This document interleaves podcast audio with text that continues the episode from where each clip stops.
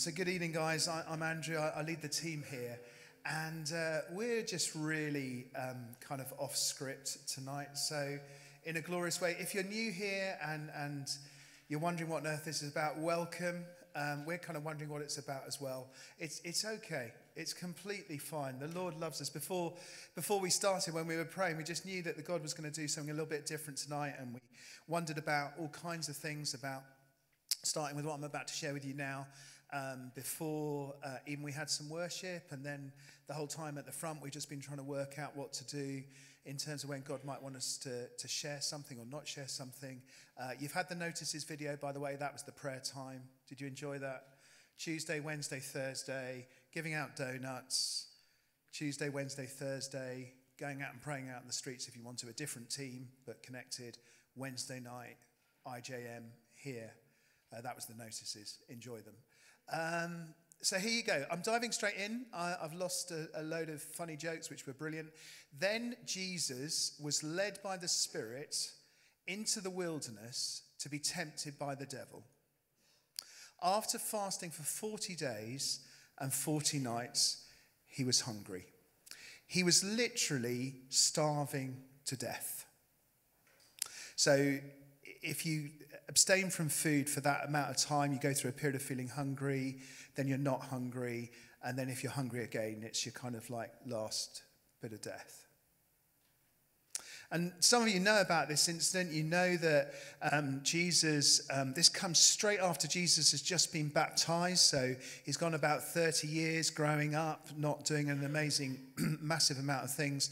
But now he's been called into his, his public ministry. From this point on, he's going to be doing his three years where he shares with his disciples, he shares with his friend followers everything that he's going to share on his way to the cross.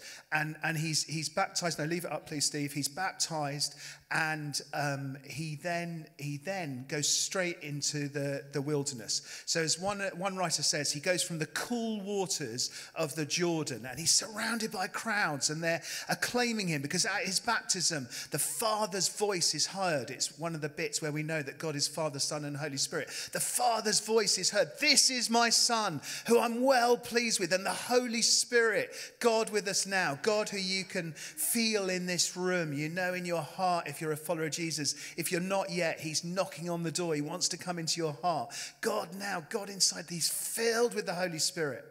And then do you notice he's led by the Spirit out into the wilderness, out into the heat, out where he's on his own. The only reason we know about this, by the way, notice, is because Jesus has told us through Matthew, Mark, Luke, John, through the ones who record the story. It's the only reason we know. With a crowd on his own, in the cool of the Jordan, into the heat of the desert, the Father's warm, embracing voice, the hiss of Satan comes. And he's in a good place spiritually. He's just fasted for 40 days. Notice that. Sometimes we think we only get tested. And 40, do you know the significance of the, the number 40 in the Bible? 40 symbolizes in the Bible, time and time again. If you haven't read the Bible, don't worry, you could read it and find it. 40 symbolizes a time of testing before blessing. So Noah and the and the flood and the ark. Noah and the ark, everyone with me? All you all know about Noah and the ark? 40 days, 40 nights, flood then dry land.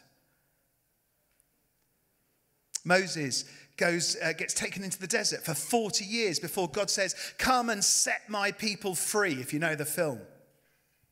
Set my people free, 40 years. Then he goes 40, he goes for 40 nights up on 40 days up on Mount Sinai before bringing God's law. Elijah flees for 40 days and 40 nights before he meets with God and he gets the courage to do everything that he gets called to do. Again, you might not know that story. The, the story of Jonah and the whale. Everyone knows the story of Jonah and the whale? Yeah? What's the number that God gives to the people in Nineveh to repent? How long does he give them? 40. Turn to your neighbor and said, say, there's a pattern here.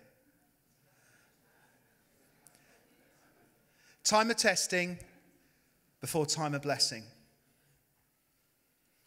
And we were, we were reminded, Tim, have you got my loaf, please, Nick? Um, we were reminded last week about the first temptation.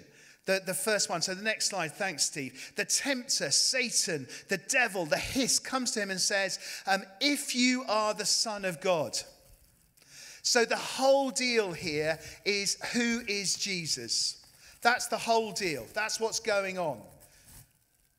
If you are the Son of God, Tell the stones to become bread. Tim was talking about that last week. Tell the stones to become bread. Jesus answered, It's written that men, women, man, capital M, shall not live on bread alone, but on every word that comes from the mouth of God. So, what's the challenge? What's the test? It's always the first one that Satan will throw at you. It's the first one. It's material stuff. The test is who are you going to depend on? Are you going to depend on God or are you going to depend on yourself? And by the way, yourself, Jesus, is the most powerful self that's ever walked on earth. He could have summoned up Deliveroo everything in an instant. Holy Deliveroo. There's a name for a restaurant. I'll give it to you for free. But if he had done that, if he had used his divine power to make bread for himself, he would have been rejecting his identity as the Son of God. A guy called Charles Spurgeon, who wrote years and years ago, said, had he used his power as the Son of God, that would have been the perfect way to prove that he was not the Son of God. Because the Son of God came to suffer and to die on the cross for you and for me. Devil says, shortcut it. Don't have to go through the cross stuff. You don't have to be whipped by 600 legionnaires, Roman soldiers. You don't have to die on the cross. Just go shortcut. Use your power now. Meet your own needs now, Jesus. You're hungry. It's a legitimate thing to feel. Satisfy yourself. But he never did. Not once did Jesus do that. Not once did he use his divine power as the Son of God to serve his own needs.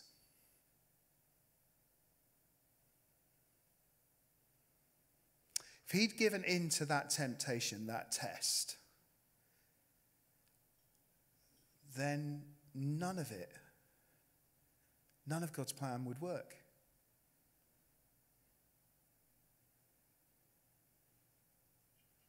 It's where the devil always starts is with material stuff. Um, in World War II, in an orphanage. They could not get the babies to sleep because of the bombing. They, they couldn't work out what to do.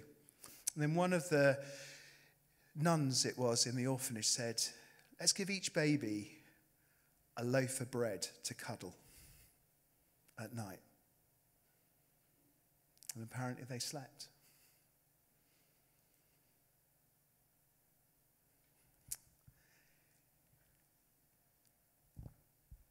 The second test that Jesus faced, and I just wanted to, to go into it for you. Can you go on to slide eight, hopefully? Brilliant. So the devil starts, there are three of these tests if you hadn't known that. There are three of them. It starts with something practical, starts small, starts with a stumbling block. Material things. Any of us stumble on material things? Money, stuff, ambition, material things. Then the devil goes for this. Then the devil, devil, took him to the holy city and set him on the highest point of the temple. If you're the son of God, he said, show yourself, uh, sorry, throw yourself down, for it's written. He will command his angels concerning you, and they will lift you up in their hands so that you will not strike your foot against a stone. Now, listen, the devil knows his Bible. Do you notice that? It's written, says the devil. He knows the Old Testament part of the Bible, and he's quoting at Jesus Psalm 91. But the thing is, he's only quoting a little bit out of context. Just a little warning there. The devil knows how to proof text, takes a bit of scripture and twist it and make it say what he wants it to say. Others of us can be tempted to do that. The challenge here, the test here. So, in this thing, you know, it might be literal that, that the devil takes Jesus to the temple in Jerusalem. That's the holy city, it's the highest point. And he might, he might be saying physically, he might put him up there, wind blowing, whoosh, you're going to jump off, God will save you. Or it's just in his mind. It's just so real, it's in his mind. What would you do? The temptation, the test is again to stop depending on God his Father, to stop trusting in God his Father. The temptation to try and make God do something miraculous. It's a, a spiritual temptation because Jesus says, Yeah, it's written. Here's the next thing he says It is written, you're right. It, he answers, Do not put the Lord your God to the test. See, what the devil had left out when he quotes Psalm 91 is that, is that God says that he'll do that to keep you in his ways keep you in his ways. And this was a test that the devil was throwing spiritually at Jesus. Come on, you're the Son of God. Don't, don't you deserve to be honored? Don't you deserve your full honor and glory that God would do this for you? Prove it. You know, if you're the Son of God, just prove it. But again, if he was to do that, if Jesus had done that, he would not have been being obedient to his father because he would not have been demonstrating real faith. Faith in action, faith lived out. If he'd done that, if he had said, okay, I'll, I'll, prove myself to you. I'll, you know, I, I, first of all, I've met my own physical needs, but, you know, maybe I don't need to do that. But, but now I'm going to stand on my rights as a, a, you know, I am the Son of God and I'm going to prove it and get God to do it. And I'm going to prove to you, devil. And maybe again, that Jesus is sort of thinking, could this be a way of shortcutting? Could this be a way of avoiding the cross? It would have been to reject his faith in God's, God's divine will, his goodness, his purposes, his plan. See, God's plan was, was always that Jesus was going to come. And live a life of perfect obedience. Who's going to die on the cross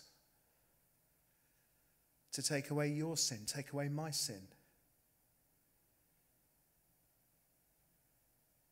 It required from Jesus complete and perfect obedience. It required Jesus to have complete faith, to demonstrate complete faith.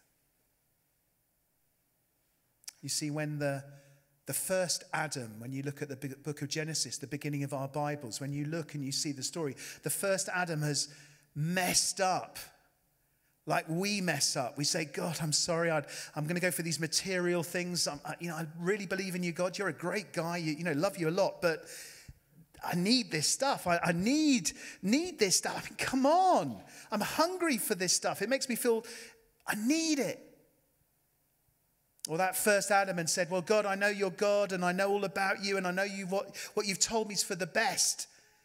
You've, you've told me the best, but I'm still going to ignore your will for my life. The first Adam had said no to God. Here, Jesus is saying yes to God. And on the cross, Jesus says yes, completely and perfectly. His body is broken, his blood is shed.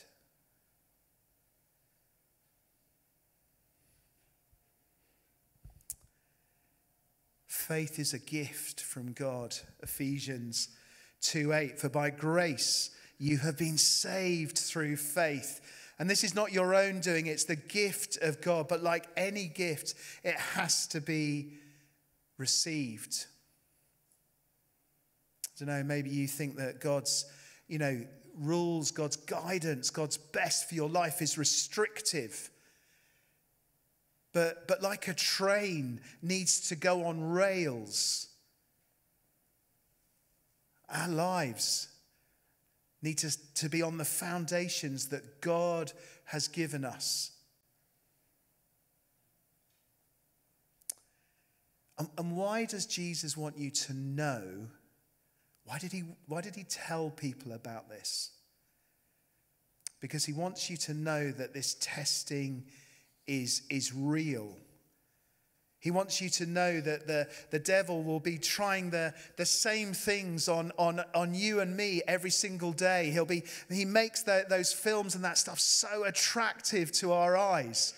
You know, as, as I, being honest, when Helly said, Imagine a woman in your mind, I'm not going to pretend that as a man, I didn't, maybe other men here wouldn't, but I had a kind of quick little thing going, on, going in on my head. The, the, the devil was just kind of knocking on the door of my heart right now.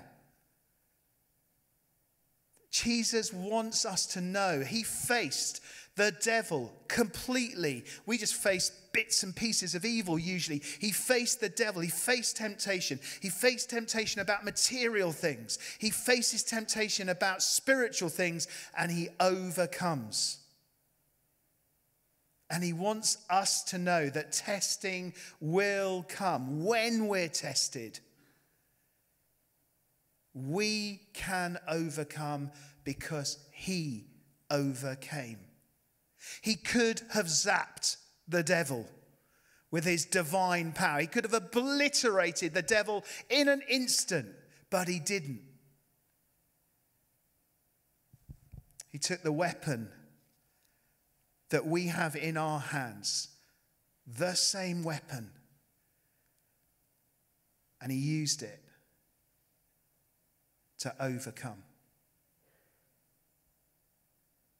to banish the devil away from him, to resist temptation, to resist tests, to say, Here you are, filled with the Holy Spirit, the same Holy Spirit, God with you now, with this in your hand. You can resist every single test.